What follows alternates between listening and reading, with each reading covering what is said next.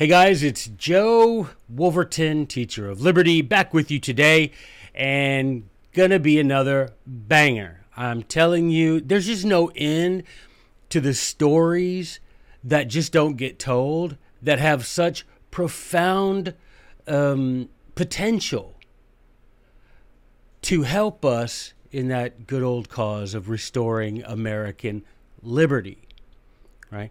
We have got to awaken and arouse our faculties. Faculties, you know what that means, right? It's from the Latin meaning you're to make something easy, right? We've got to get these things into our head so that it will be easier to follow the example of our founding fathers. Because if we do, there is no doubt in my mind, and the historical record proves that a very few people, young people, armed with knowledge, with wisdom, with valor, and virtue, can free a country from despotism, from slavery. There, it's not even a question, guys. But we gotta have, we gotta put this stuff in the mind, in our minds, if if we're meant to participate in the, you know, struggle to restore our liberty, or in the minds of our children, I'm telling you, you're gonna. I'm gonna mention something today. If you're nine years old, you know, I mean, just regardless of how old, you know, your child can understand a lot more than you think he can, probably. Because I'm telling you, there are children being sent to us now that are hardwired, man. And they know their job is to come down here and get things done where we didn't get them done. So I'm grateful for y'all being here. I really, really am. And I hope that this is something that you share. And again, guys, I know that I've seen it too. Hit that subscribe button and the I do want you to subscribe. Not for ego and not for monetization. You understand, this is millions of subscribers away from monetization. What I want is a return to civilization. I want our values restored. I want our virtue restored. I want the Constitution restored.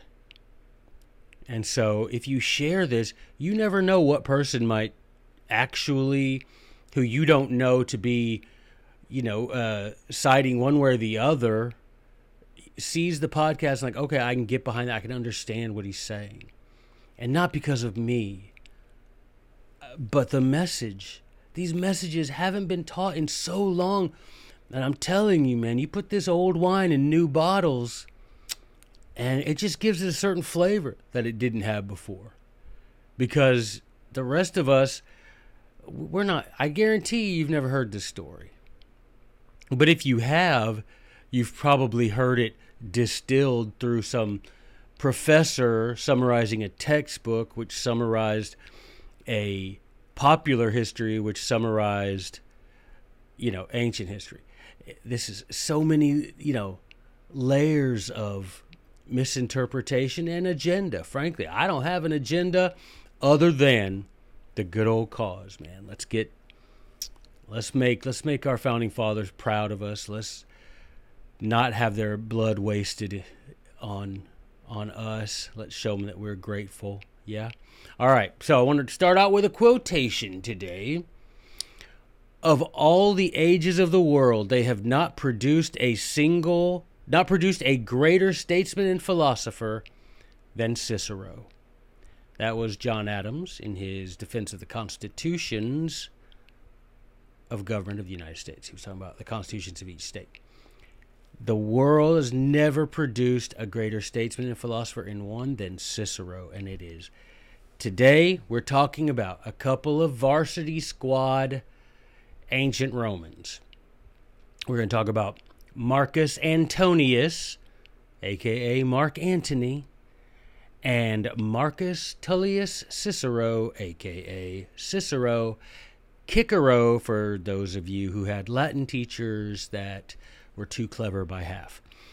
Um, let re- I want to remind you of something Thomas Jefferson wrote in a letter to Henry Lee in 1825 about Cicero. He said that Cicero was one of his chief influences in writing the Declaration of Independence. It's Aristotle, Cicero, Sidney, and Locke. Okay, uh, along with the sentiment of the day, he said. But Cicero, he named these books as elementary books of the right of the people. So Cicero, heavy, I mean, if I have to even tell you, Cicero, man, you cannot get a book. Now, I'm not talking about popular book like Thomas Jefferson, what do they call it? American Sphinx. By the way, if you own that book and it's ever cold outside and you don't have heat, burn that book. It is so full of rubbish. I don't I don't know. I mean popular rubbish, so I guess that makes it a little bit better. You know, if you put some uh, what is it? What do they say in Spanish? Aunque el mono se viste de seda, mono se queda. Even though the monkey puts on silk, he's still a monkey. So I guess popular rubbish is still rubbish. But anyway, I digress. Remember, Thomas Jefferson, Cicero is one of the influences that are found in the principles that he that he included in the uh, Declaration of Independence. All right, so you got Marcus Antonius, Mark Antony, Marcus. Oh, it's the Battle of the Marks. Marcus and Marcus Tullius Cicero, aka Cicero. Now, I want to share with you real quick how Roman names work. Have I already done this? Anyway, I'm going to do it again. So, if if I've already done it, maybe it's your time for a beverage.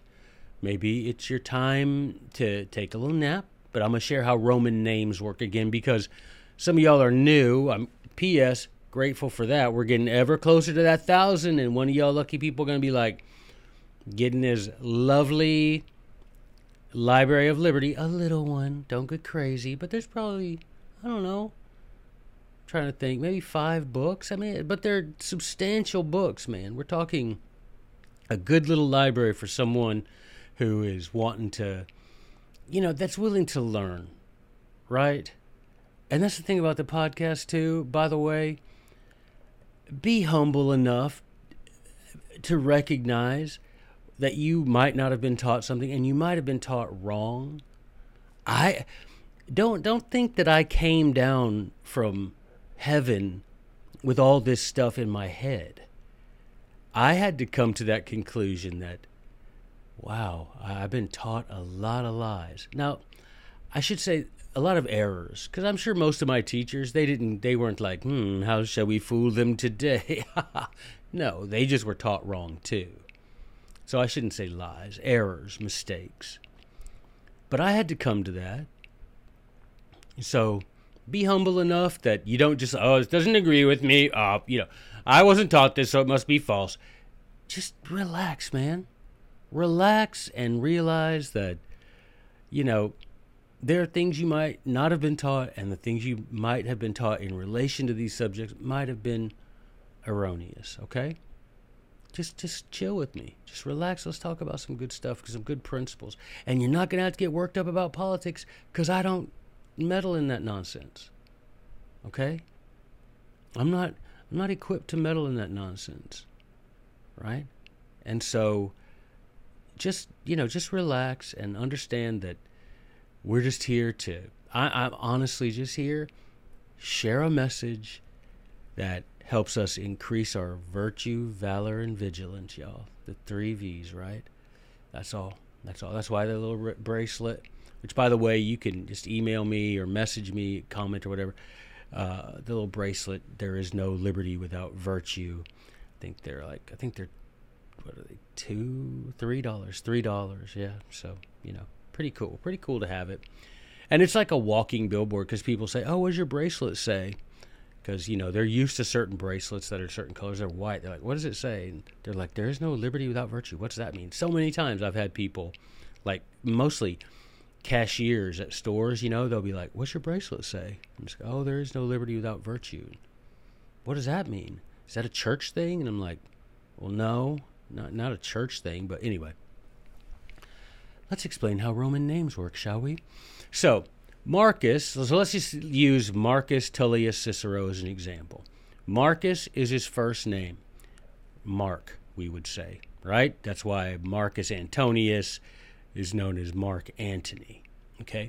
So Marcus would be Cicero's first name, just like Joe is mine. Tullius is his last name, just like, or, you know, his what we call his surname, just like Wolverton is mine, right? So, Mark, Mark, Tullius. Now, and then Cicero. Cicero, it, it's like a um, sort of official nickname. If you see someone in, you're reading the history of Rome from the source, por favor, si me hagas el favor.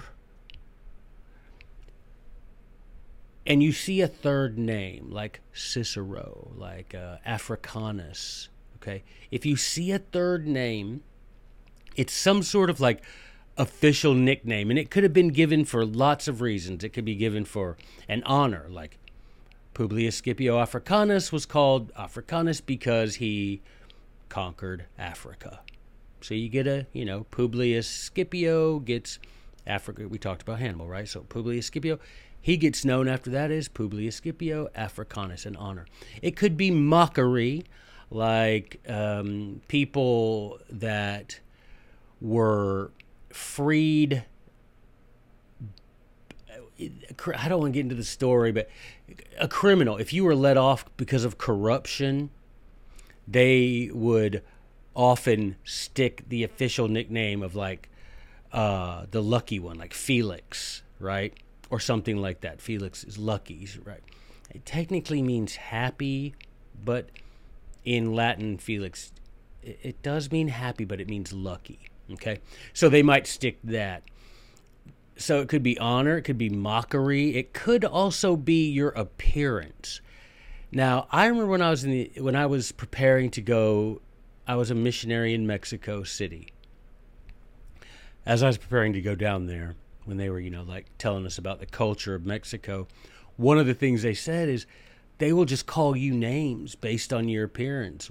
You know, Whitey, tall boy, chubby boy, all of you know, blondie, whatever. Yeah, um, zit boy. I mean, he, and they don't do it out of meanness. It's just part of their culture, and it's people accept it, you know, and so sometimes it's appearance on that third name in Rome, and Cicero Unfortunately, man, you remember because you remember how Plato isn't his real name, right? It's Aristocles, which is a cool name, right? But he gets called Plato, which means you know buff, swole. It literally means broad, but it means you know big dude, swole up, which is cool. If you're gonna have a nickname, you want you know, like me, uh, be called the handsome one. Duh. No, I, you know, to come on. I'd be called the most handsome, whatever, Joey. Anywho, so Cicero, unfortunately, is one of those people that their official last name was about appearance and not even his own appearance. So this is the deal. Your nick, your official nickname can be handed down. Now, not if it was for honor. Typically, if it was for something honorable or mocking, it wouldn't get handed down. It sometimes would, but it most often people be like, you know, you don't deserve to be called lucky because your ancestor was a criminal who got off by corruption. Anywho, Cicero means chickpea, garbanzo bean, you know, chickpea in Latin, and it's because Cicero's great grand, I think it was his great grandpa. They said his the end of his nose looked like a chickpea, and that's just unfortunate. So Cicero now for eternity, or maybe not, maybe when we, you know, get to heaven, assuming I get there, uh, he is now known as Chickpea. you know, can you imagine if him and Plato, if he and Plato ever like hang out? They're up there and Aristocles, what it do, man? No, it's Plato. No, I'm not calling you that. It's it's we both know your name is Aristocles. Cool, but um, everybody calls me Plato. So anyway, Cicero, what can I do for you? It's it's Marcus. Right. Do you want to go? Let's just go. Let's go to. Let's visit Earth for a second. I'm assuming they can't, Who knows? Ghosts or whatever. Let's go see Earth. And doo doo, they're walking in. Ghost Cicero and Ghost Plato, and they're like, go to the you know ancient Rome sections and you know the ancient history section. There's Plato. Check out my book, Plato's Republic. That's cool because it doesn't say Aristocles' Republic. Hey, you wrote a book called The Republic too. That's cool. Oh, it doesn't say Marcus Tullius' um, Republic. It says Cicero. Huh. Well, anywho, let's go have some lunch while we're. You see what I'm saying? Cicero, chickpea, man. Come on. So that brings me to another point. The founding fathers often did not call Cicero Cicero. They called him Tully, which is the English version of Tullius. So it would be like, you know how Marcus Antonius gets called Mark Antony? Cicero would get called uh, Mark Tully. Now, they didn't call him Mark Tully. Of course, they didn't call Mark Antony. I guess sometimes they did because Shakespeare, but anyway if you're looking up in the writings of the founding fathers and you want to make sure you see all the references that they make to Cicero, you're going to need to look up Cicero and you're going to need to look up Tully, T U L L Y. That's the name they usually use. And so, even to the degree that to get into Harvard, you had to be able to recite passages from Cicero to be accepted into Harvard. You had to go and they had a you would sit in front of some judge, er, judges, some professors, and they would give you uh, an extemporaneous quiz on uh, your Latin and Greek and history and stuff. And you had to recite. So, Harvard, in its instructions, it says something like, you know, be able to recite such and such from Tully. Like, even in Harvard, it says Tully, it does not say Cicero. So, that's interesting. So, if you're ever like, I want to look up what the founding fathers said you know, remember, most often they will call him Tully. They do call him Cicero, like the quotation I had from Adams and the one from Jefferson. They will say Cicero, but most often you'll see Tully. All right. On to today's story. So now the event. I'm. I'm. T- I decided to tell you the story. I had another story picked out. I know. I say that every week. I had another story picked out, but it's one of these on this day in history. Now, the day that this stuff that I'm telling you today took place was September 2nd, which I realized it'll be Thursday, August 31st. So a couple of days, but maybe some of y'all watch it, you know, uh, by then. So, anyway, I'm doing this because it's on this day in history, but I'm also doing this because I think this story. I think we need it. It's a coincidence that it's on this date. Um, but I think we need to hear this story. I think there's a lot we can learn. We have elections coming up and not just federal. Don't get please don't do not fall into that trap, guys, that you know, you just pay attention to who's president and senator and house don't get into that, man. Remember, we gotta make America states again, right? DC, that place never should have drained that place. Now, what we need to do is focus on our states, making them strong so that they assert their sovereignty. And you got to elect guys to your st- I know I know some of you like, "Oh, I never really pay attention to state stuff." You need to start. Because you need to elect guys that are going to say, "Yeah, I'm not not forcing unconstitutional acts of the federal government on the people of my state. Okay? But we have elections coming up, and this story, I think, is important for that reason. All right. First things first, I'm the realist. Nope, I'm not. The, I might be. I don't know, but that's neither here nor there. So Cicero really did not like Mark Antony because Mark Antony was a tyrant. Now, Mark Antony hated Cicero for a couple of reasons. Uh, you know, Cicero called him out on his stuff, which, you know, no one likes being called out on their stuff, right? And also, Cicero condemned Mark Antony's stepdad uh, and had him executed for treason because he participated in the uh, conspiracy of Catiline. And Mark Antony grew up with his stepdad, a guy named Lentulus. And, I mean, he did participate in the conspiracy you know. And I'll do a video about the Catilinarian conspiracy because that's a that is a kooky story. That's a story, if you can believe it, that I actually agree more with Caesar than with Cicero. When even saying that, I get a little, a little nauseated. Okay, a little bit, a little bit. I get a little bit, a little bit, just a little bit. But it's true. So Mark Antony, from you know, he had it in for Cicero because Cicero ultimately, Cicero was consul. Remember, there's two consuls every year. Cicero was consul, and Lentulus was, you know, part of that conspiracy. So he was condemned to death by Cicero. So Mark Antony, that's my dad, or it's really his stepdad, but he raised him. So you know what that's like.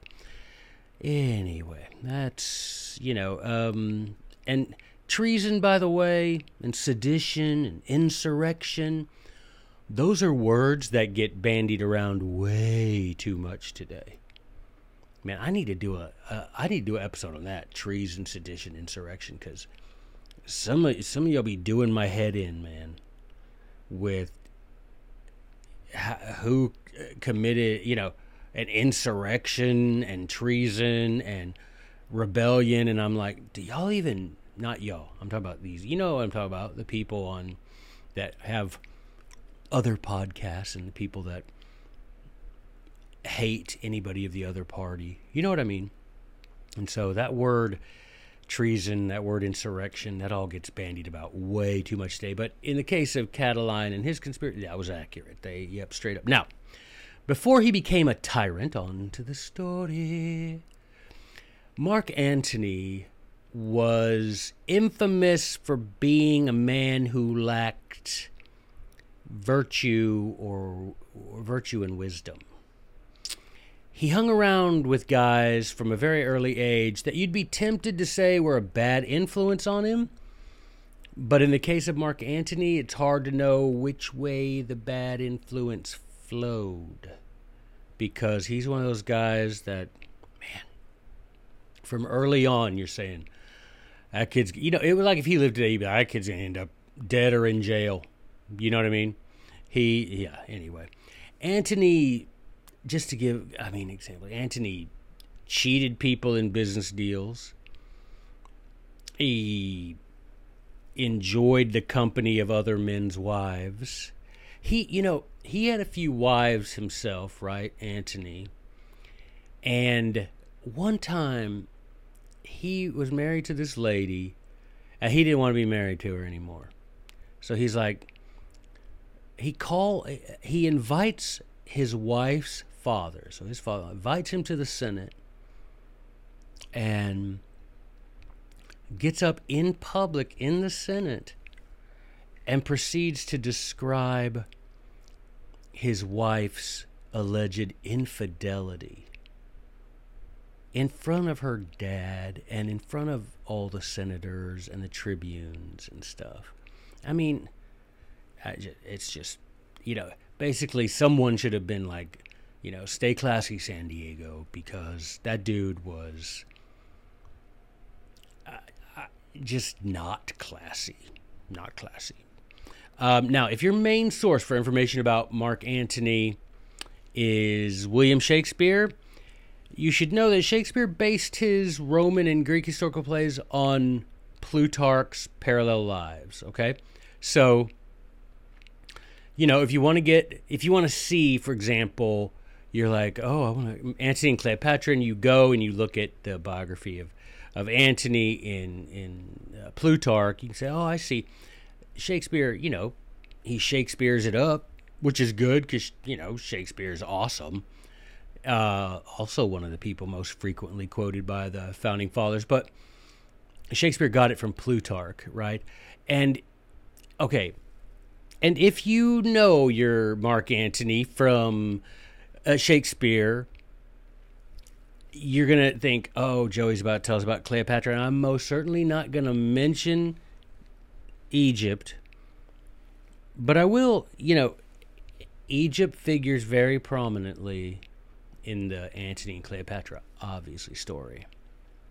But if you think about it, guys, now this is weird, but think about this. Egypt figures prominently in the lives of a lot of very prominent people.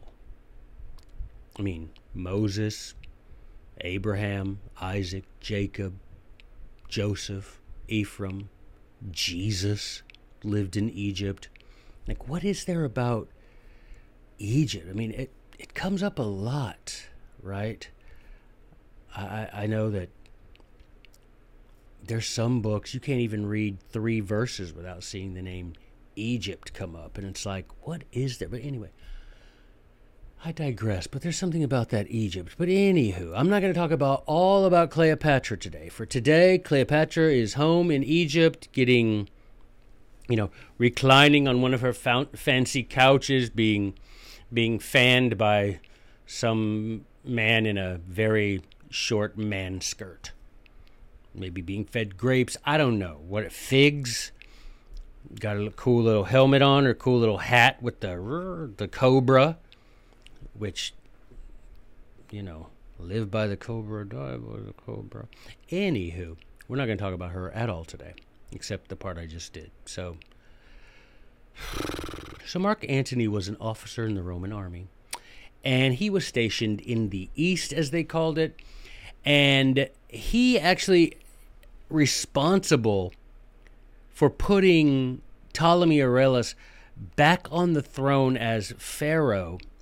Now Ptolemy, he was one of uh, Cleopatra's ancestors. Well, her father, he was responsible for putting him back on the throne, which he wasn't allowed to do. He had no authority no authority to do that at all. But of course, authority, obeying orders, and the Constitution were not something that Mark Antony ever cared about. But of course, Julius Caesar, who was like his idol and his mentor, and his man crush. I mean, for real though. Caesar, you know, killed like a million people in Gaul and Germany without any authority, in direct opposition to the Constitution of Rome. And, you know, he's called divine. So I guess maybe Mark Antony was trying to get called a god, which ultimately I guess he did. But, anywho, the only time you'll ever find Mark Antony like even pretending to be worried about the Constitution or the laws or virtue or anything like that is when he's trying to get some unmerited advantage over someone. Right? But we're all familiar with that, right? Politicians who put their hands on Bibles and swear to God that they're going to uphold the Constitution. and then they get there to their new little pretty palace and they're in their oval shaped office and they have a cool desk and they're like mm, sign this totally unconstitutional so we're familiar i mean mark antony he would probably be pre- he could be present if he ran today if he were alive today people like that mark antony smooth talking veteran good with the people kind of an edge you know they, they would definitely he would definitely be a popular politician today. Okay, but um, yeah, when it comes to Caesar and Antony, birds of a feather, if you know what I mean. Uh, when Antony gets back from Gaul, so that's modern day France, right? When he gets back, it's about 49 BC. BC, before Christ, AD, after death. Psych, Anno Domini, the year of our Lord, right? BC goes after the year, AD goes in front of the year. Very good, boys and girls. So, Caesar, when Antony got back from Gaul, Caesar used his immense uh, influence. He was Caesar was extremely popular with the common folk. You know, he but he you know, he uh, cultivated that popularity with the commoners, right? He he recognized, hmm, how many very rich people are there in Rome? One, two. How many common people are there in Rome? Lots. Hmm, if it came down to it, who do I want fighting on my side? That handful of guys or that whole multitude? So Caesar cultivated that. And so Caesar used his popularity, even though Caesar was in Gaul, Caesar used his popularity to get Mark Antony um, elected to what we would call like the House of Representatives. He got elected to be tribune of the people, right? Basic, very simple analogy would be like the House of Representatives. It's not exact. Please don't comment. Be like, actually, Joe, the tribune, blah, blah. Believe me, I know what the tribunes are. I know how they were elected. I know all that stuff. I'm just saying, if you have to make a kind of analogy, consuls are president, Senate is Senate, tribunes, House of Representatives ish, right? All right, so now here's the deal. When that same year that Mark, are y'all are y'all following this?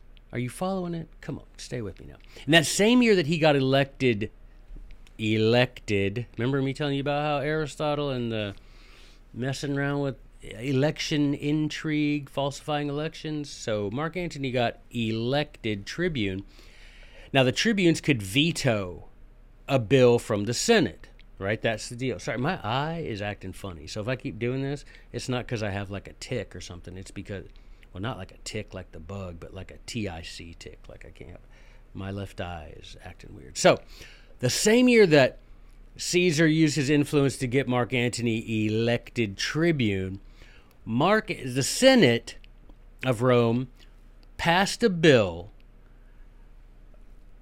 resolving that if Julius Caesar did not disband his army before entering Rome, then he would be declared an enemy of the state, right? which in that case mean anybody could kill him, right? Now, why is that? So many of you know that, you know, Caesar crossed the Rubicon, right? People that don't even know the story can will say things like, "Oh, he crossed the Rubicon." I read an article the other day. Let me just say this, and it was like, blah blah, talking about Caesar crossing the Rubicon. I'm like, dude, do you know that story? Because you're making it sound like that was a cool thing for, for liberty. That was not a cool thing, okay? So, Rome, for centuries before Caesar and Cicero and Mark Antony, Rome in their constitution had a law that no man was a soldier inside of Rome. Now, let me explain. Rome did not have a sta- at this time did not have a standing army. They had a militia of citizen soldiers. So, when called into active duty to defend Rome, you you absolutely would become a soldier for that time.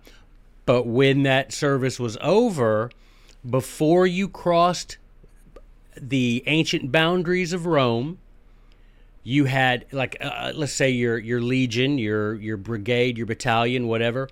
Before when y'all got up to the border, your commander was obliged to have y'all take off your armor, your military uniform, load those into a wagon, all your your shield, your helmet, your weapons, everything, load those into wagon and have them sent into Rome. And the soldiers entered Rome as citizens, just wear, wearing the clothes of a citizen, not the uniform of a soldier. It was illegal and it was considered an attack on the liberty of Rome. Okay? So the Senate in that year that Mark Antony got elected tribune. The Senate passed a bill because Caesar was up at the border, the ancient border, the Rubicon River. Now, if you looked on a map, you wouldn't call the Rubicon a river today. It, this, the creek here out behind my house, is about the the size of the Rubicon. It ain't a river, unless you're in Arizona, and y'all be like, "I've never seen so much water in all my life. Let's get a raft." Anywho, so Caesar was there with his legion at the Rubicon, and the Senate said, "Hey, man, it's been a minute now. Disband the army." and come into Rome as citizens, not as soldiers. Well, Mark Antony vetoed that, making a lot of senators and regular people who supported the Constitution and liberty and peace, made a lot of those people mad. So Antony scurried out. He fled Rome and scurried off to his man crush, Caesar, up on the Rubicon. Now, you you know the deal. Uh, Caesar did not disband his legion, and he crossed the Rubicon. Right, alea jacta est. The die is cast. Let's do this. And that was essentially the declaration of war against his own country. Now, if you would have asked Caesar, Caesar, why are you doing this? You know, if you were like a report, why do I I don't need to always do that voice. I should come up with a different one. Uh, Caesar, what? No, I don't know. I have to come up with a better voice. But anyway, if you were there and you're like, hey, Caesar, this is Joe Wolverton from, you know, Teacher of Liberty. Why, why are you doing this? Why are you crossing the Rubicon, you know, all soldiered up? he would be, you know, why are you coming in heavy, as they say, right? He would be like, well, the Senate, they're just, you know, they're they're full of people who don't, they're not, they're a bunch of rich men who do not, rich men north of Rome, who do not have the best interests of the Roman people in mind. So I'm going to go down there, and sometimes you have to take extraordinary measures to deal with extraordinary threats to liberty. So I'm going to go in. Now, I know, I know it's against the Constitution, but I'm going to tell you what. There won't be a Constitution if I don't go down there and deal with them senators. That's what Caesar would have told you. And the people are like, yeah, we need Caesar to come in and get rid of these politicians. Now, that's what he was saying. Now, in reality, Caesar's like, I'm fixing to make myself the sole ruler of Rome because who's going to oppose me when I've got an army? And these guys were loyal to Caesar, these soldiers, because as he was up there murdering and enslaving about a, th- a million people, all unconstitutionally, when they would take a town or kill some people, Caesar wouldn't take any of it for himself. I mean, very little. He would let us just take what you could find, boys. It's all you know. It's all yours. Take all. So they were loyal to my man, and he made sure they got paid. You know, they they were loyal to my man, and so he's like, yeah, he knew that if he got down there in Rome, first of all, he's got an army behind him, an army, an experienced army of veterans who, a bunch of senators ain't gonna be much of an obstacle if you know what I mean.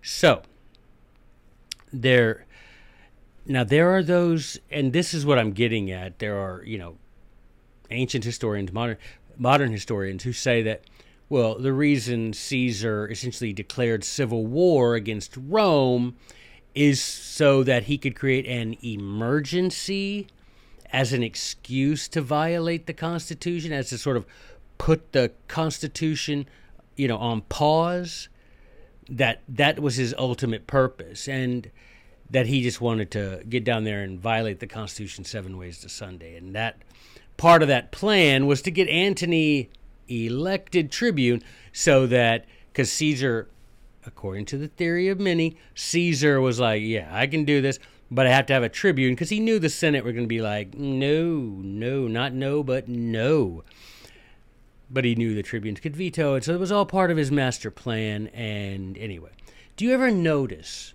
by the way, that this whole thing of creating an emergency so that you can rob people of their liberty is a very common tactic among tyrants, ancient and modern. I mean, it's one of the most common that, hey, there's an emergency, so I got to strip you of your rights, right? All, all tyrants, whether it's the emergency is these politicians don't have your, your best interest at heart, or the flu's really bad this year, whatever.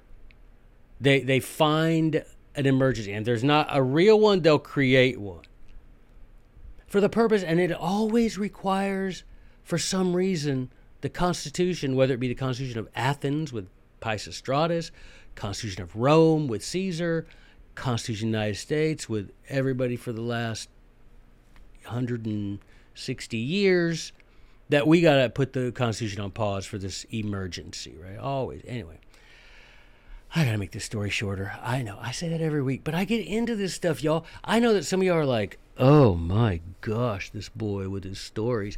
But there's a point to the stories, and I like telling stories, and I think that telling stories is a good way to get principles across. I really do.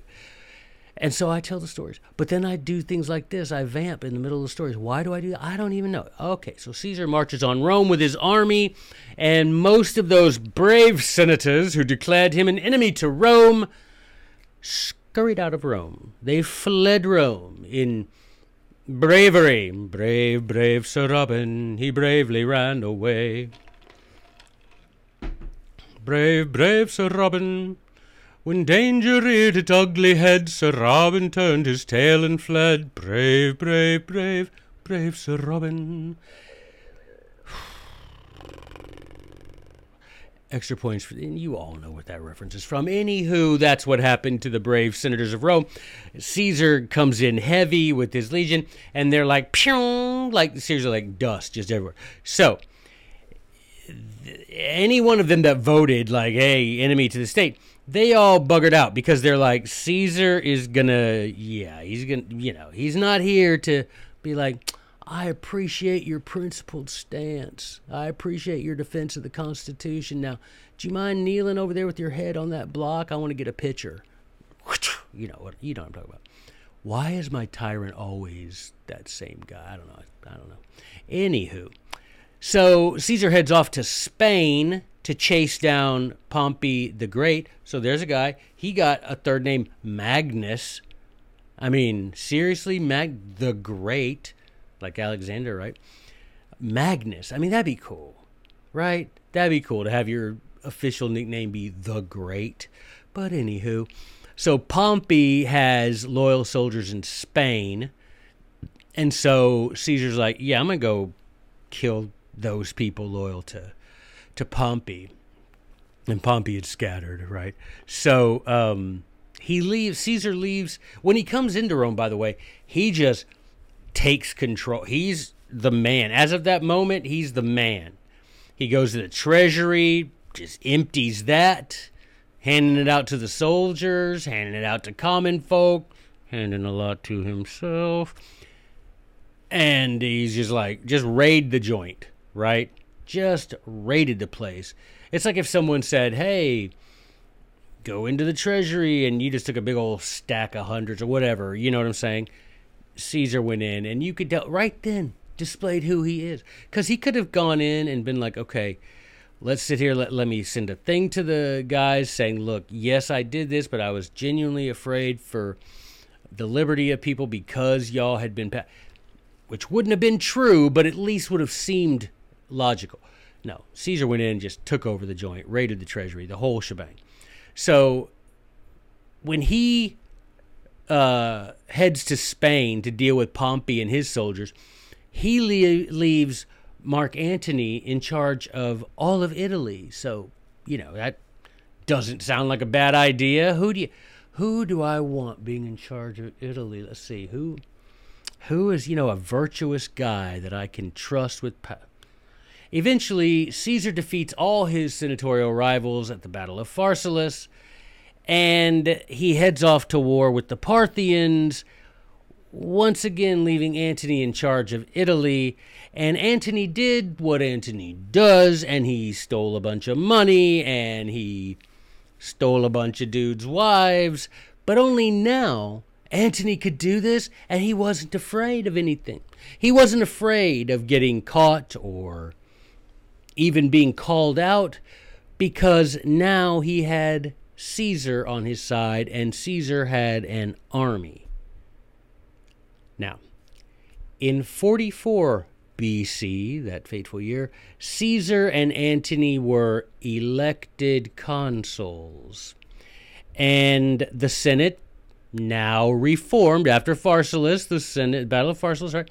The Senate is reformed and they're back in Rome and ready to do whatever Caesar says at this point. It's just whatever he says. So he they make a bill declaring Julius Caesar a god. Divus Julius, the divine Julius. And they named Mark Antony as his special high priest of the divine Julius. I mean, these two. You talk about bromance. Whew. I, what is that? I can't quit you, Caesar. I can't quit you either, Mark Antony. I mean, ugh. So, well, one thing that's funny is like Caesar had also had the Senate declare him dictator for life. Now, Mark Antony, and it's all planned, y'all. But Romans at the time would have been like Americans today, like, oh my gosh, they had a big party, right? It, today, the it's the the equivalent of uh, Valentine's Day, and it's where we get a lot of our, you know, the little Cupid and the thing, and the giving hearts, giving you know cards to people we get that from this celebration. Anyway, Mark Antony used it and he offered a crown to Caesar. He he like kneels and he's like, you know, Your Highness. And Caesar's like, No, I'm not a king.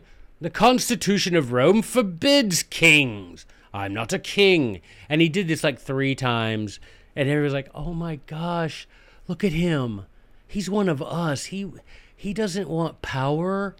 He these guys are talking, the people that are talking bad about him, they just don't understand him and they're probably involved in something, you know, that they know he would expose. Because look, I mean, if he was what they say, if he was like a tyrant, he would have accepted it. Except Caesar knew how to manipulate people. No, I shan't be king. Kings are unconstitutional. Right? Yeah, but he's like, then he had the Senate. He wrote a thing declaring himself dictator for life and had the Senate pass it, and then the consuls signed it, and the tribune signed it, and it's a law. Caesar's dictator for life, which is a king. But he's like, it doesn't say you can't be dictator for life. So from that moment on, Caesar was king. Now, I want to read to you a little bit from Plutarch. Plutarch about so Plutarch has biography of uh, Antony, a biography of Cicero. Uh, if you want to read a really good story of this time period, Suetonius, Suetonius, like Sue, like the name Sue, Tonius, like Tony, Suetony. Can you imagine if that was his name, like Sue? Hey, Suetony. Anyway, Suetonius, twelve Caesars, because yes, there were twelve Caesars. He writes biography, and it's really good. You can read a story. Anywho, neither here nor there, but Suetonius is one of the ancient sources. I want to read you a little bit about that fateful day. So Caesar has himself declared dictator for life. The Senate is nothing but just it's just a pretend. It's just it's just theater. They're there, they go to work, they make bills, but they just do what what the king says, what the dictator for life says, what whatever Caesar says, that's what they do. The tribunes the same way. They all were now just con- conspiring together to completely just destroy the Constitution of Rome, but make it look on the outside, make it look to the regular people like they we're following the Constitution. If he were king, he would just do this and not care. But the Senate passed this bill, the tribunes passed this bill. You know, he just signed it. That's his job. He's just doing his job. You know, you, if he were really a dictator, a tyrant, he would just do this stuff and use his army to enforce. He doesn't do that, but he did do that. But they couldn't see that because they're not there. They don't know the inner workings, and they're like, that's Caesar, man. He's nothing like what people say. So let me read you a little bit about Plutarch, about what happened on that fateful day. I mean, but I hope you can already see why Brutus, Cassius, and them are like, that guy, if we're ever going to be free, that guy needs to go. Right? I hope you can already see that because Caesar was horrible. And he, boy, when he put his foot in a size 10 tyrant, it fit perfectly heel to toe. You know what I'm saying? He was every bit a tyrant. He was despicable. He was degenerate. He was deceitful. He was a despot, and I can't think of any other de- dictator, d- deplorable, damnable, dashing. No, that's what Mark Antony would have said. Anywho, let me read you. So that March 15th, we all know the Ides of March, right? The Ides of March are when they, the people that call themselves liberators, I call them liberators, those people, remember those debates? For those of you that used to be my students, we'd have that debate are they liberators or are they, you know, murderers or whatever, assassins, whatever. We'd have that debate. I remember those were fun times. But anywho, so I'm to read you a little bit about that. March 15th, they all decide that's the day we're to uh, get rid of Caesar. We're to kill him because they're like, there's no other way to get to him. There's you can't talk him out of it, right? You can't talk him. You're not to talk a tyrant out of being a tyrant. You're not to, you know, you're not to vote yourself into liberty. That's some of y'all still, man. Mm, if I could just, the only way you're not to vote for president, and this new president's to come in and restore the constitution. No, they're not. Not either party, y'all. Please don't fall for that. Not. He may be your favorite tyrant, and you may like him as your tyrant. You may like what he does, but 99% of what either major party candidate proposes and does as president is unconstitutional. Let's come on. I know right now you're like, mm, blurp. He's not talking bad about Biden. Mm. He's not talking bad about Trump. Mm. But I mean, let's just say the Constitution, every issue, every time, no exceptions, no excuses, no respecter persons. Sorry, y'all. But I'm going to call a tyrant a tyrant. And if he happens to be your favorite tyrant and you want to go in your little booth and pretend you're voting for it, knock yourself out. But you're not fixing to vote yourself. You're not voting. Tyrants don't get voted out of office. That by the definition of tyranny. They're like, oh, I lost. Guess I have to hand over this power I seized unconstitutionally. Come on now. Which says what? Well, they do leave office. They do get. Right. They leave office. But does the tyranny continue? Right? It's like, remember what Colonel Sidney said? It's like, or even Montesquieu. I think we talked, didn't we talk about Montesquieu? Montesquieu? Montesquieu. Didn't we talk about that? How he said, you know, the Romans were always ready to get rid of a tyrant, but they never got rid of the tyranny, right? They just swapped tyrants, swapped the names, right? But the tyranny continues. Anywho, March 15th, they were like, let's get rid of this dude. And Mark Antony was delayed outside the Senate. Now, supposedly that was part of the plan. Who knows? You know, it's not like conspirators leave a big trail. You know, like, dear diary, today, you know, that, that doesn't happen, right? Because then it wouldn't be conspirati.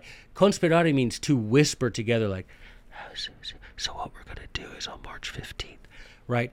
That's where the word conspire, conspirare, to breathe, to, to breathe together, to get, you know, you're close enough to whisper, you're breathing together. Hey, right? It's not like, you know, big billboard. Hey, everybody, be at the Senate on March 15th. It's going down.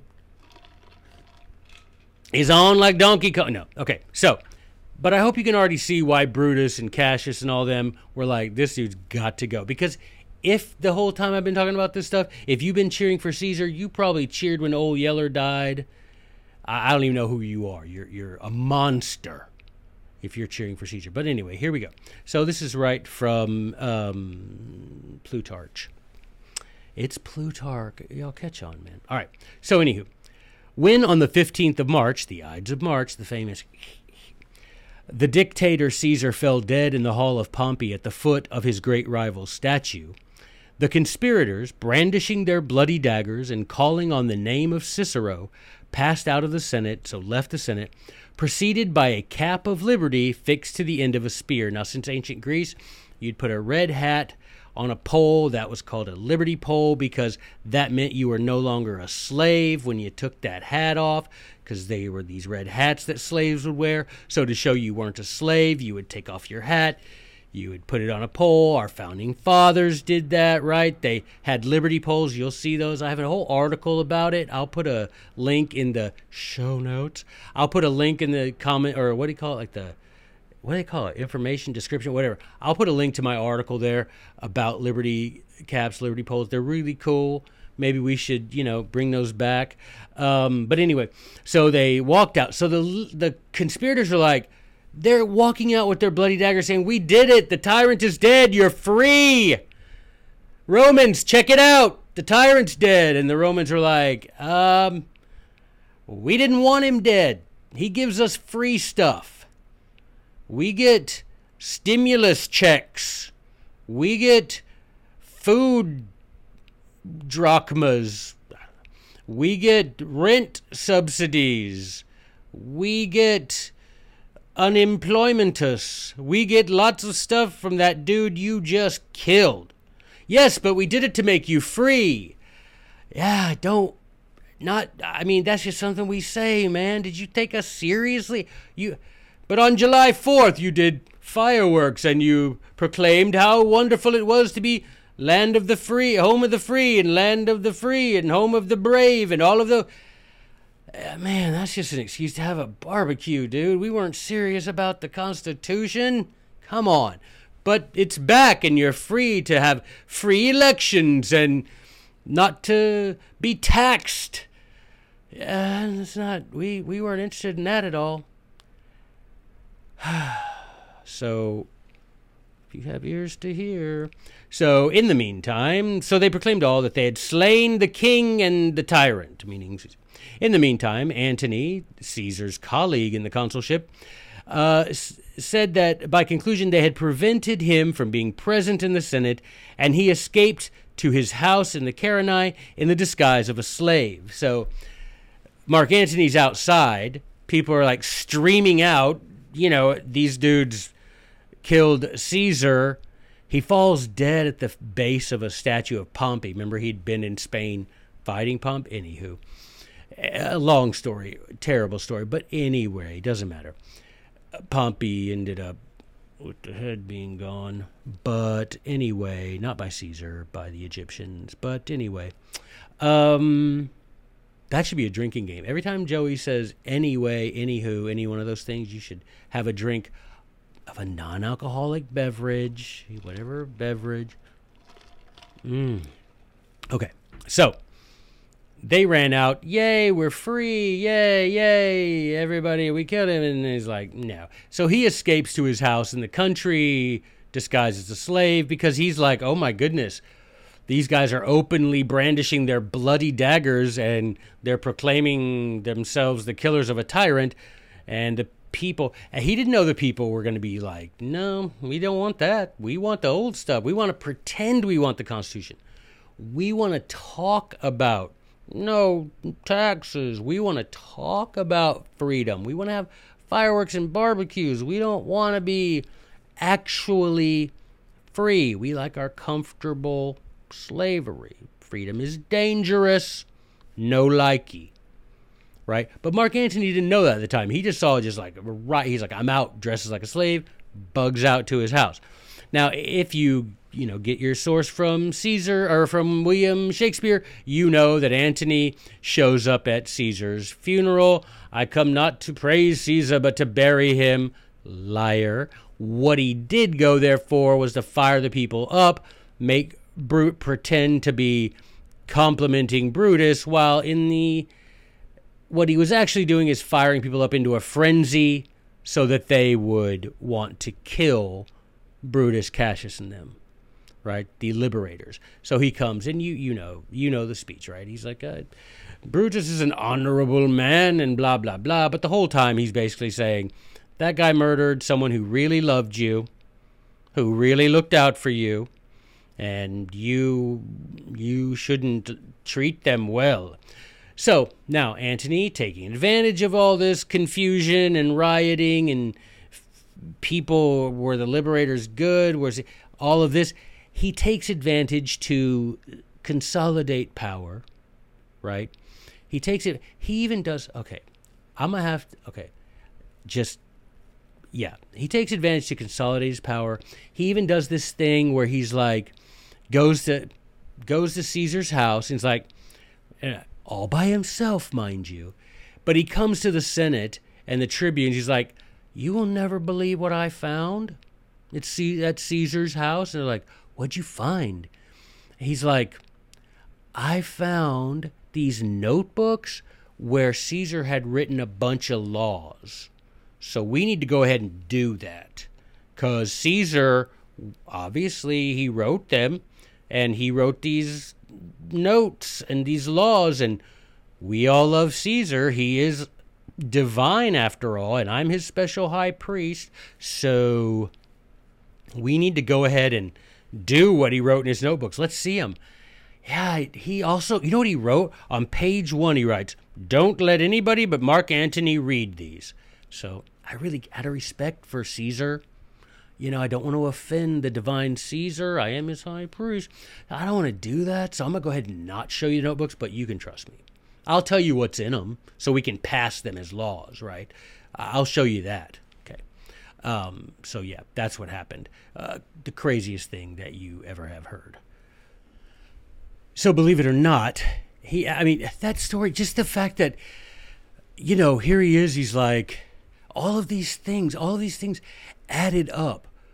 All of these unconstitutional acts. I mean, all the way back to Caesar doing what he did in Gaul to you know, having Mark Antony elected tribune to crossing the Rubicon.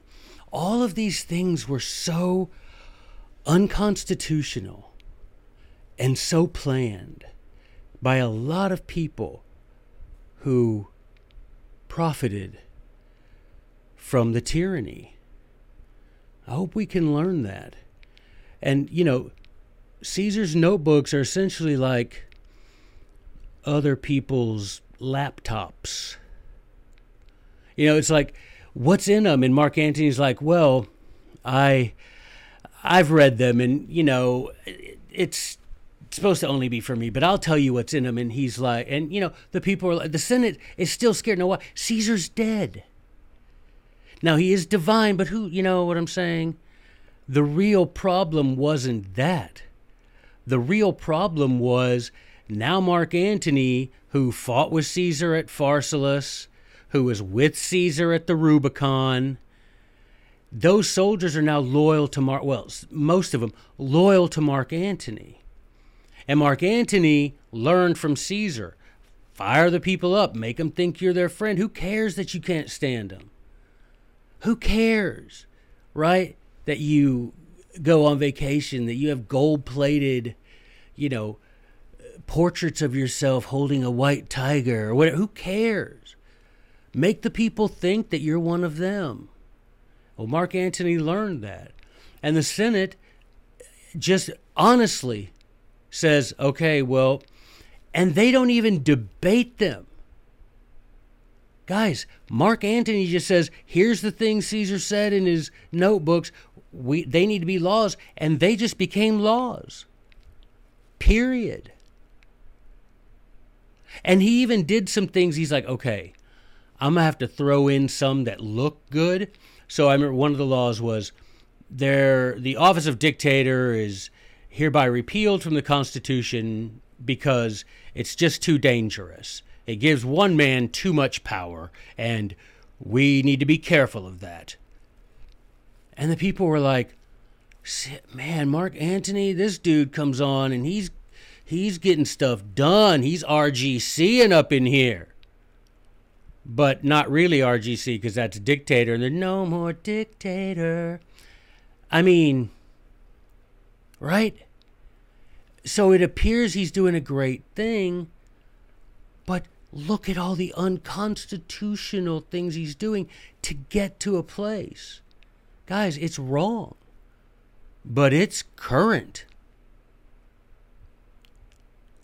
Pandering, man, demagoguery, make the people think you're their friend. Pisistratus, right? Everybody, thought he's. Er, remember, Solon was like, this dude, Aristotle, this dude makes people think he's their friend. He's amazing at that.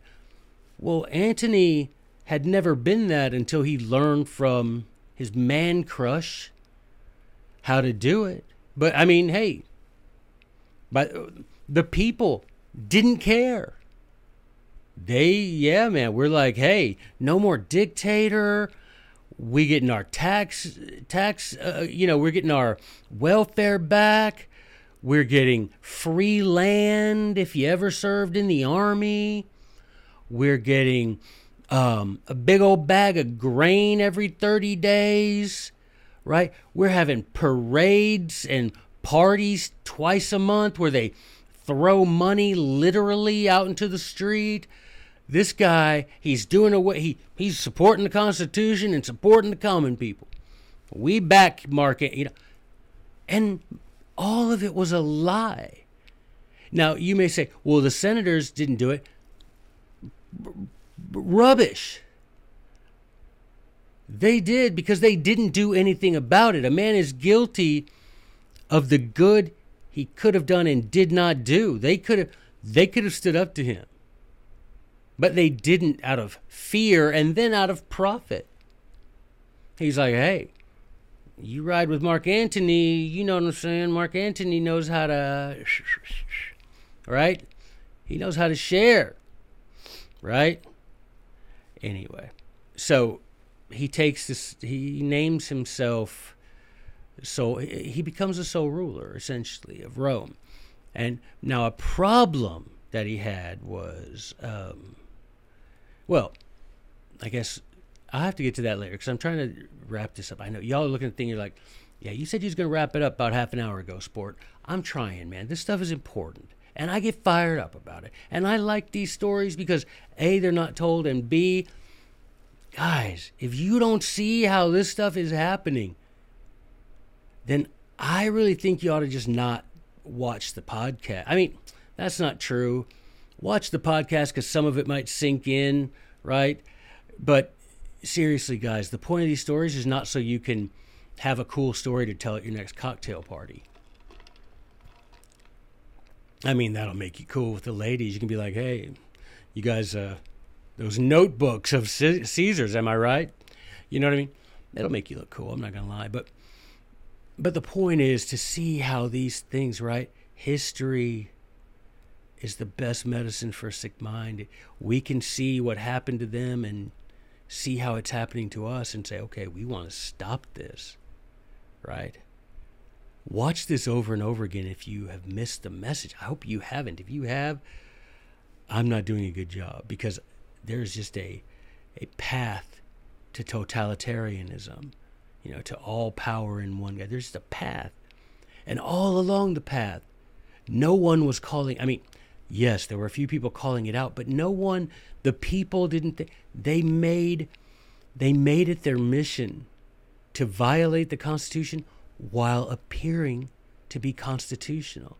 They made it their mission to be wicked while appearing to be righteous. They made it their mission to get the people on their side while robbing people of their liberty. Right? They made it their mission to replace liberty with luxury, virtue with vice. Right? Statesmen with tyrants. They made it their mission. The Constitution with the will of whatever party happened to be in charge. But all behind this cool facade of constitutional, I care for the people. we're doing things good to rein in the government. Come on, man. Come on. Vote for your favorite. Vote. Voting? Seriously? You're going to vote a tyrant? It ain't the tyrant, man. It's the tyranny. Tyrants are going to tyrant. It's us. Right? Do we tolerate tyranny? There's only one answer to that question today, and it's yes. There's only one answer in 44 BC, and that's yes. Now, we, you know, it reminds me of that Patrick Henry speech, right? You know, Caesar had his Brutus, you know, and may George III learn from their example, that kind of thing, right? But there's no arguing that we, anyway. So, none of the senators they just all just meekly sidestepped their responsibility to preserve, protect, and defend the Constitution of Rome. All of them. And uh, he, but like I say, Antony had such, he appeared to have popular support, and he had, you know, Caesar's army, at least a good portion of it, people that fought at Pharsalus, people that were at the Rubicon, all over the place. Now, the senators, while they just stood back and, you know, they would say, well, we didn't do it. Mark Antony did. Caesar did. Well, you didn't do anything about it, Slick, so you did do it. You conspired as much as Mark Antony and Caesar because you didn't try to do anything about it, except for those few guys that the people have now chased out of town. Y'all didn't do anything. Cue Cicero. So Cicero is in Athens.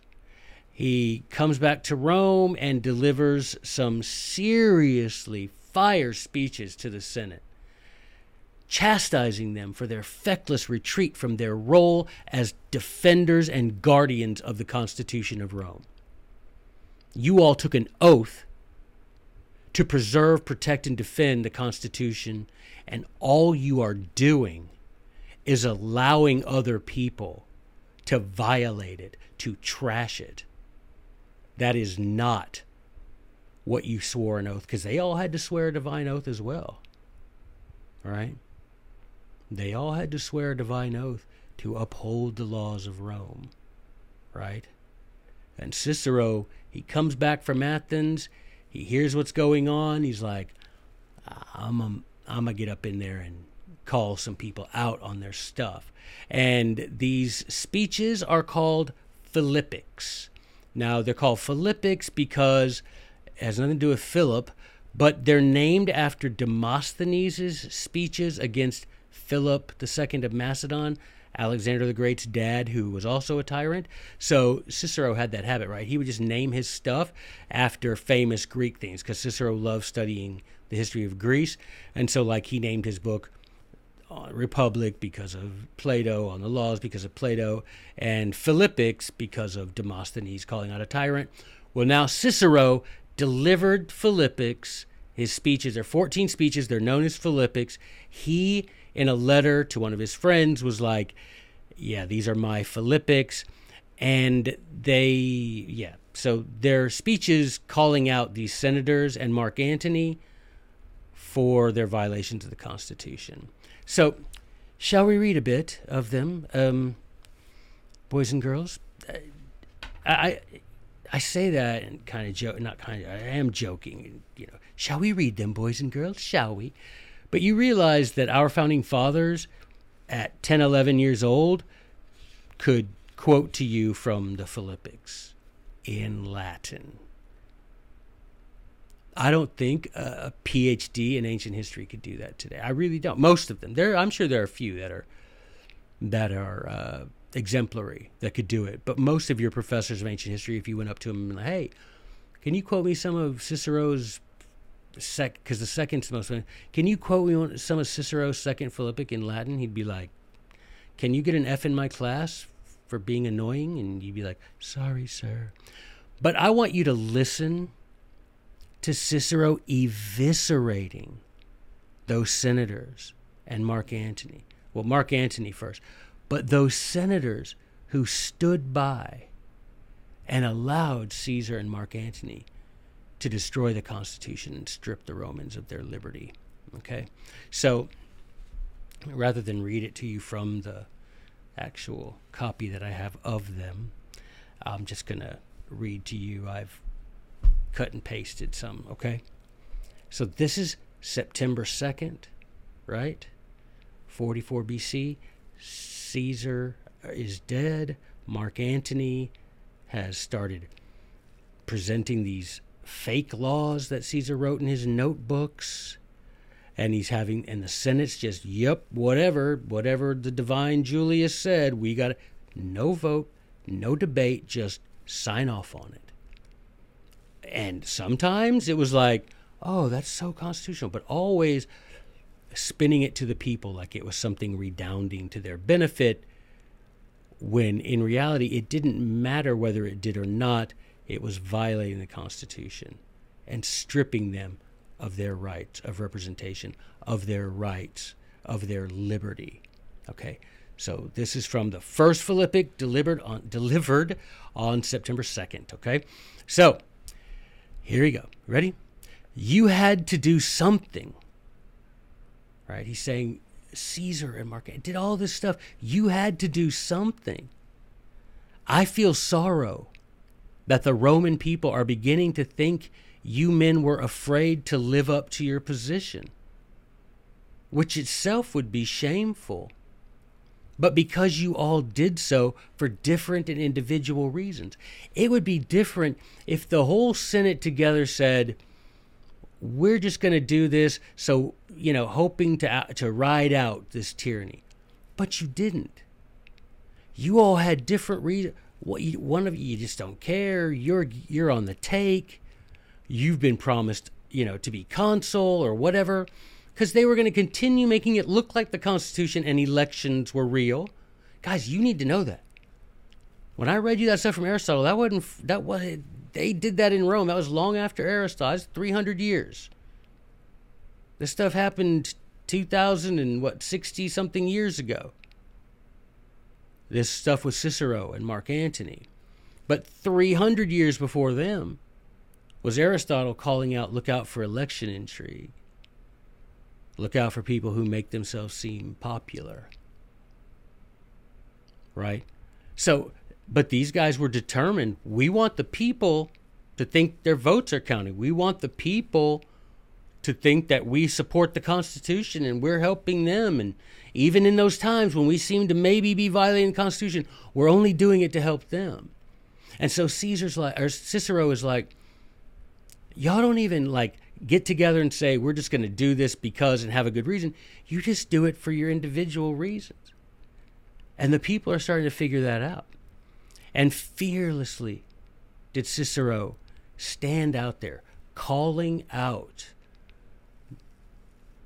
the, co conspirators, not those who killed Caesar, but those who, through their silence, conspired with Mark Antony to kill the Constitution of Rome.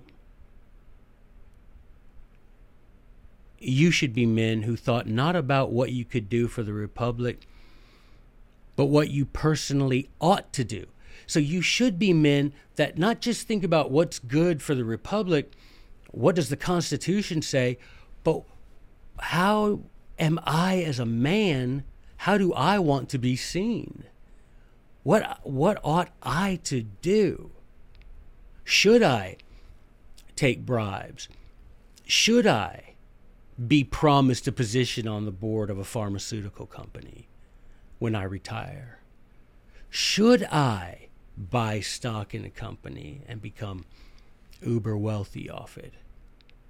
Should I take money that's for hurricane relief and use it to build a library in my town named after me? And here Cicero's like, put to one side what you should have done for the Republic. What about what you should have done as a as an honest man, right? Virtue, virtu, manliness. Fine, you, you, you want it to be unconstitutional, but who are you as a man doing these things, right? He then goes on to recount why he returned to Rome, uh, so early from his, you know, vacation to Greece. He's like, I was fixed with such eagerness to return that no oar nor winds were swift enough to keep me from arriving in time to assure that Rome might suffer no greater harm from my delay.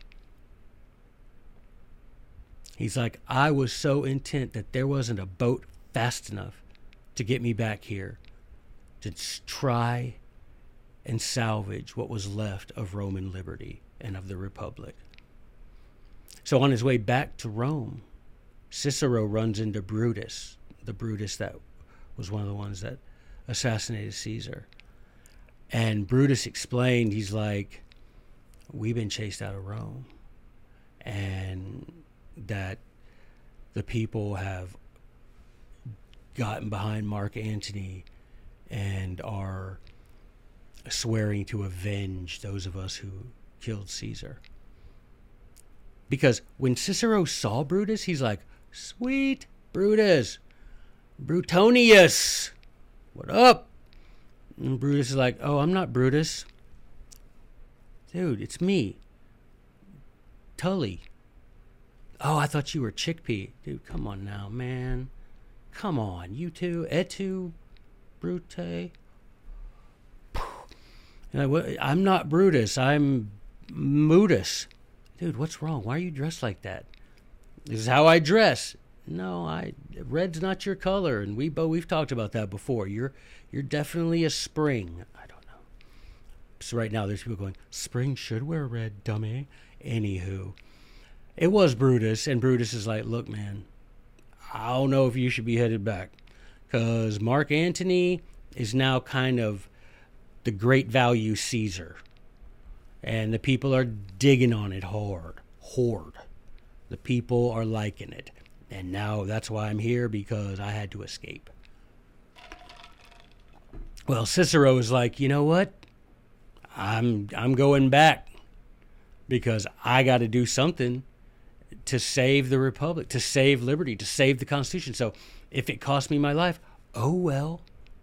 What great, you know, what better way to die, man, than to die in defense of liberty, right? So Cicero gets back there and he delivers what's called his first Philippic, September 2nd. And now listen to this, man. Listen to this phrase. For pity's sake, what is this voluntary slavery? Guys, I would love in my lifetime to see a senator and do it sincerely to stand up and say, why all this voluntary slavery? Why are you people electing tyrants? Why are you people falling for this? For pity's sake, why this voluntary slavery? He could not believe that there weren't any senators or any people willing to do anything, is his quote. You were unwilling to do anything in defense of liberty. And no, none of the people, none of the senators, nobody. Everybody, you know, you'd have people who would silently, you know, very secretly, maybe at home, say something, but most people seemed to be okay. They were divided into parties the pro Antony, the pro this, the pro that. But they didn't really call out the tyranny. They would call out that that's he's the worst consul ever. If this guy were consul, we'd all be free. And I just would, but none of them ever said, let's restore the Constitution. Let's not vote for either one of these yahoos because neither one of them is going to restore the Constitution. Both of them are liars, blasphemers, and tyrants. One's a little less tyrannical, one's a little more tyrannical. One's a little less liked, one's a little more liked, one's a little more senile, one's a little whatever. But Cicero's like, y'all didn't do anything, and the people didn't. No. They aimed their invective at the tyrant and not at the tyranny. Because God, why? There is no liberty without what? Virtue. Well, they were getting away with doing whatever they wanted to. And if someone came in and said, hey, we got tighten up the old, you know, we got to turn the virtue up to 11, they'd be like, no, we like it at a 2. Right? Because you just make a tacit, a silent agreement with everybody else. Look, I'm not going to turn you in for your stuff. You don't turn me in for my stuff. Everybody happy. And Cicero's like, I'm not happy. I'm not happy with what I see. And voluntary slavery? Who ever heard of such nonsense? Do you realize you pay taxes on your income? You pay taxes on the things you buy with your income. You pay taxes on the investments, the profit you make on investments with your income that's already been taxed. And your employer was taxed on that same money. And then you're taxed on what you buy.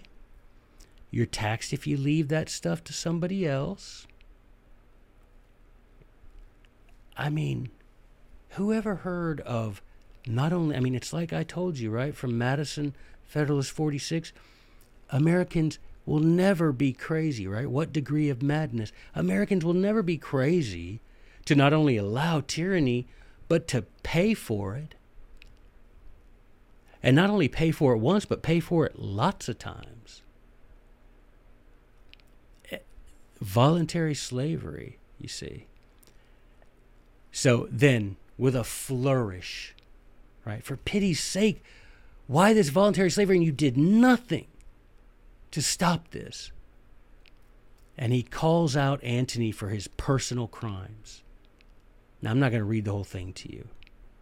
But he calls out the senators. He calls out Antony for what Antony himself was doing that was wrong against the Constitution of Rome and the liberty of the people and the virtue, the virtue that a man in office should have. A man serving as a representative of the people in a republic should be virtuous above all other men. Not someone like Mark Antony, now, notably, Antony didn't show up for these speeches.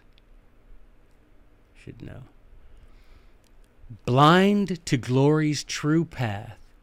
You think it. Now, he's talking to Antony. Even though Antony's not sitting there, he knows this is getting written down and it'll be sent to Antony. Blind to glory's true path, you think it glorious to possess by yourself more power than all others and to be feared by the citizens of Rome because of that power that you possess. You possess more power in yourself, said Cicero to Antony, than the Constitution gives to all officers of the government combined. And you have an army, and you openly go around with an armed guard, lest anyone should approach you. you as a representative of the people, you as a office holder in the Republic of Rome should be a man of the highest virtue, not the worst wickedness.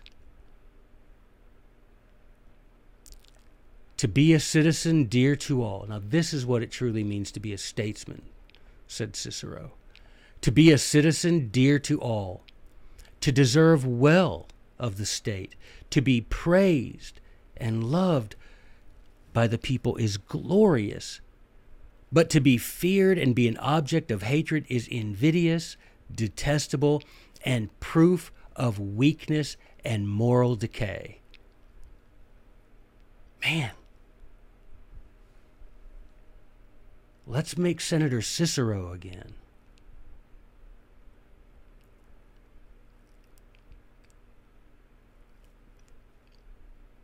Antony, Cicero knew Antony was not going to let this slide.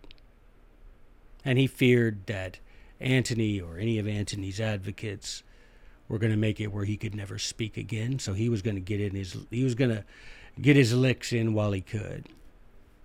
Should my life be lengthened, Cicero said at the close of his speech, anticipating Antony's revenge for his words.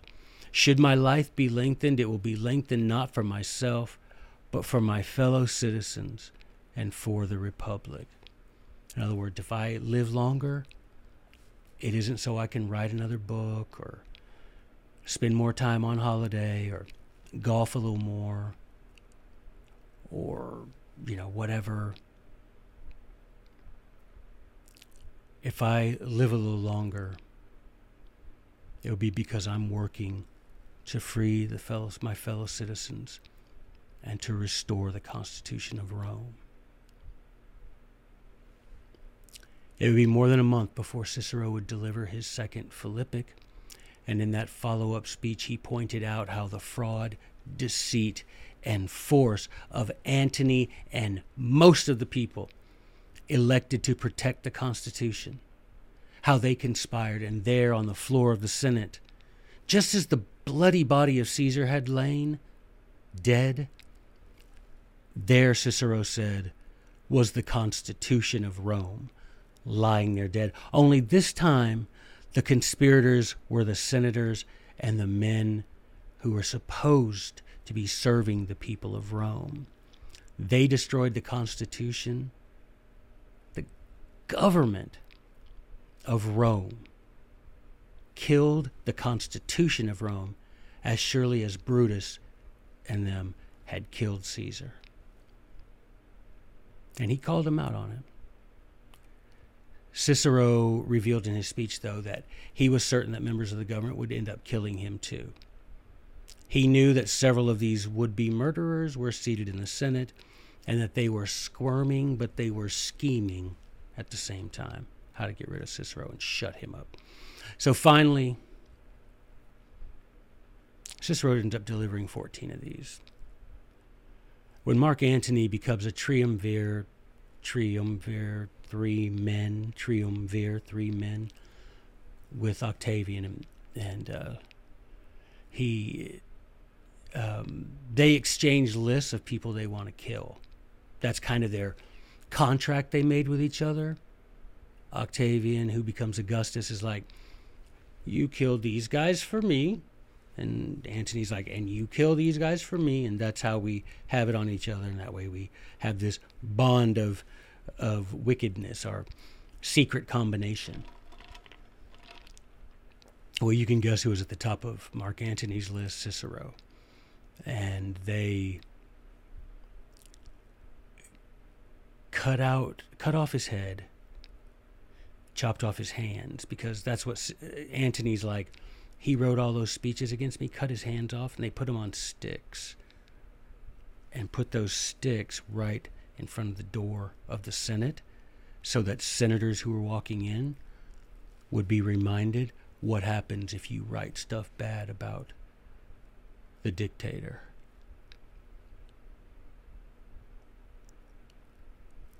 I mean, today you just get imprisoned forever. Right? You reveal that some guy is tyrannically using the armed forces in an unconstitutional way, you get put in prison forever and called a, a traitor. And so Mark Antony killed Cicero, had him killed, but wanted his hands cut off and put on sticks so those senators would be like, that's what happens if you badmouth one of these one of these tyrants. Cicero said, History is the light of truth.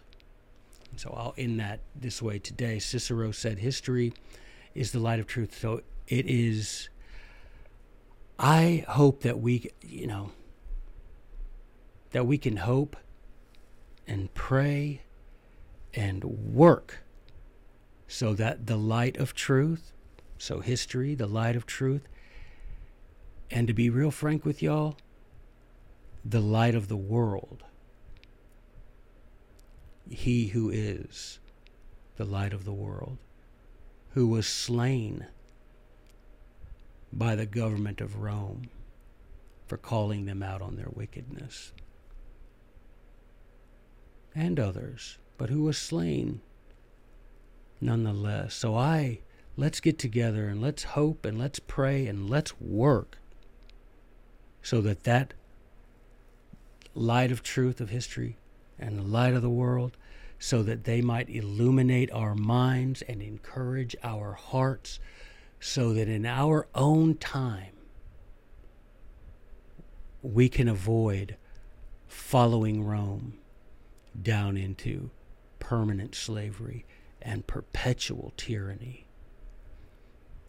I'll tell you one very good thing you can do today. Go online, look up Cicero's Philippics, read them, ponder them, write some stuff in your commonplace book from them. That's a, a, very useful thing to do. And I think some of you will be surprised because by doing this, for the very first time, some of y'all are going to see what it sounds like when a sen- when a senator publicly calls out a tyrant instead of privately conspiring with one. Thanks, guys. God bless you.